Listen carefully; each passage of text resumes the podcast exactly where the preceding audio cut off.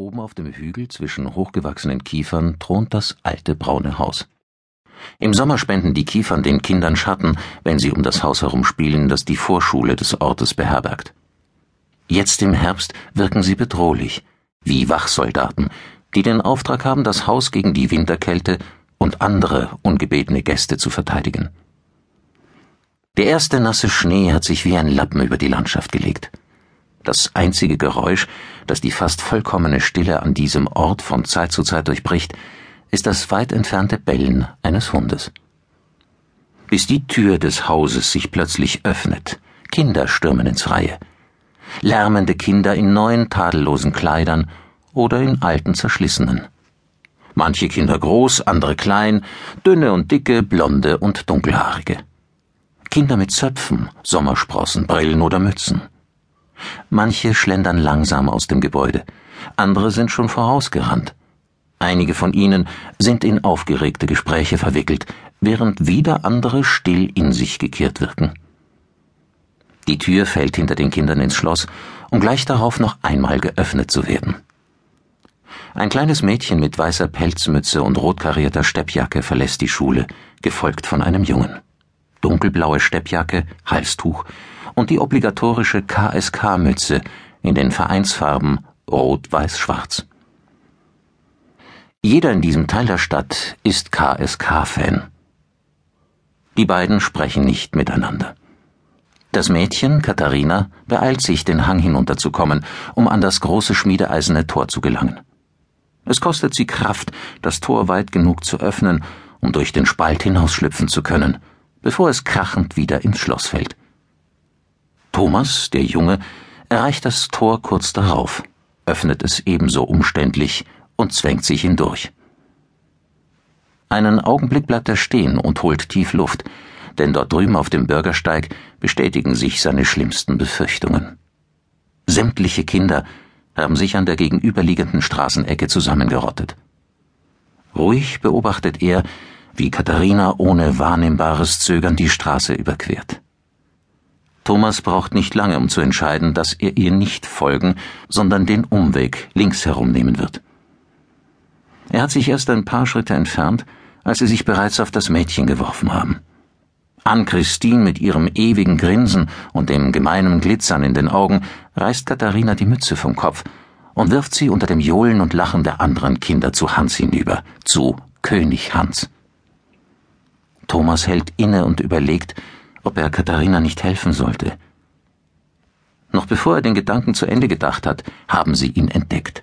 Auf ein Signal von Hans hin jagen die Eifrigsten über die Straße und stürzen sich auf Thomas.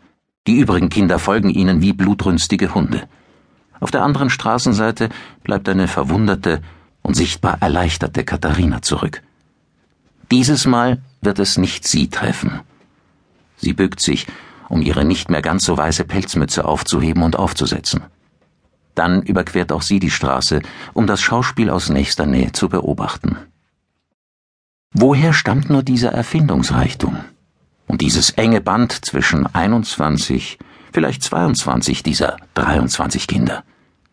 Wie gelangt ein Junge zu solcher Autorität, dass er zum wortlos anerkannten Anführer wird, der die eine Hälfte dieser Kinder dazu bringt, sich wie ein Mann urplötzlich und voller Enthusiasmus der Aufgabe zu widmen, einen verängstigten kleinen Jungen mit Springseilen und Halstüchern an einen Laternenpfahl zu fesseln, während die andere Hälfte Steine sammelt, um ihn damit zu bewerfen.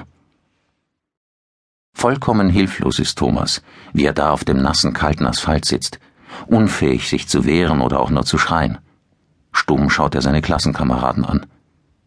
Die Steine treffen ihn am Kopf, im Gesicht, überall am Körper. Ein Junge steht neben ihm und schlägt seinen Kopf wieder und wieder gegen den Laternenpfahl. Ein anderer benutzt ein übrig gebliebenes Springseil als Peitsche.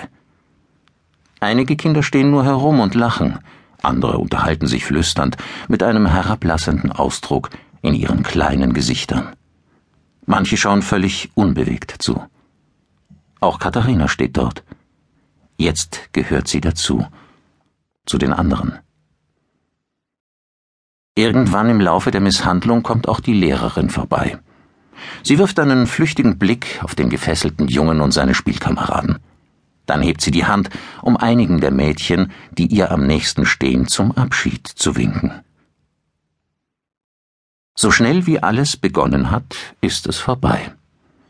Kaum eine halbe Minute dauert es, bis sich die Kinder in alle Richtungen zerstreut haben und wieder ganz normale Kinder sind, auf dem Heimweg von der Vorschule. Alle gehen ihres Weges, allein, zu zweit oder in kleinen Gruppen. Auf dem Bürgersteig lassen sie einen sechsjährigen Jungen zurück, mit schmerzendem Körper und unendlich traurig. Stockholm, November 2006, Montagabend. Es war erst vier Uhr nachmittags, aber schon dunkel. Der Schnee fiel in großen, nassen Fetzen vom Himmel, die schmolzen, sobald sie den Boden berührten. Vorbeifahrende Autos blendeten ihn, und er musste ständig aufpassen, dass er nicht nass gespritzt wurde. Warum fuhren diese Autos so schnell, dass das schmutzige Wasser bis zu ihm hinaufspritzte?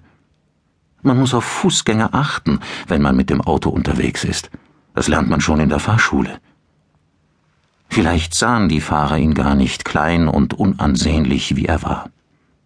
Vielleicht war er in seiner dunklen Kleidung in der Dämmerung sogar unsichtbar.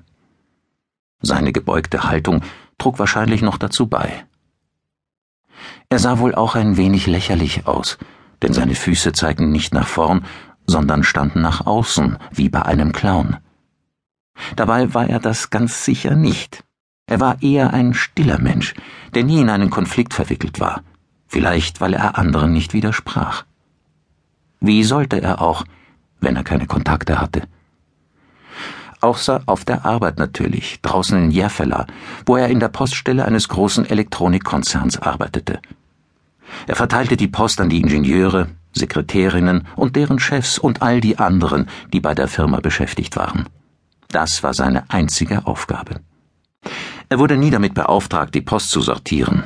Da gab es andere, qualifiziertere Leute, die solche Aufgaben bewältigen und wichtige Entscheidungen fällen konnten etwa dann, wenn die Post nicht richtig adressiert war.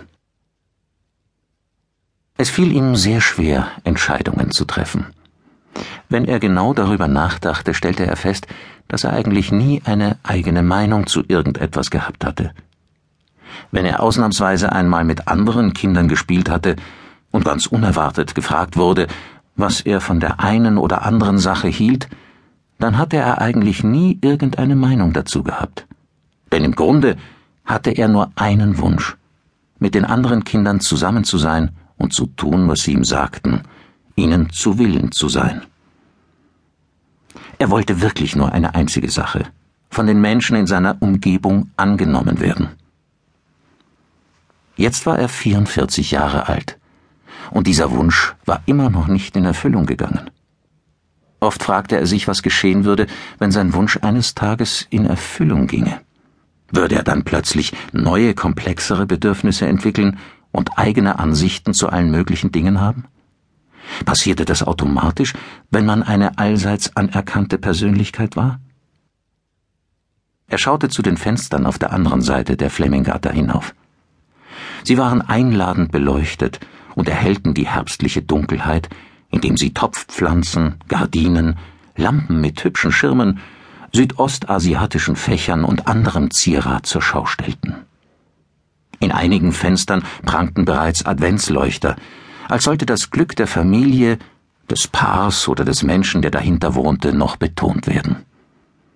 Welchen Sinn sollten dieses freundliche Licht und die gepflegte Einrichtung sonst auch haben? Sein eigenes Wohnzimmerfenster blickte ihn stattdessen dunkel und leer an wenn man von einem vernachlässigten Fikus und der herunterbaumelnden Schnur eines Rollos absah. Auch das Küchenfenster war vollkommen leer, bis auf ein einsames altes Transistorradio. Hin und wieder blätterte er mit echtem Interesse in einem Einrichtungsmagazin. Nicht, weil er nach Anregungen für sein eigenes Zuhause suchte, denn schließlich gab es keinen Grund, große Mühe auf eine Wohnung zu verwenden, in der nur er sich aufhielt. Nur er eine einzelne, unbedeutende Person. So viel wie gar keine. Nein, er las in den Einrichtungszeitschriften aus demselben Grund, aus dem er den Leuten in die Fenster schaute. In seiner Fantasie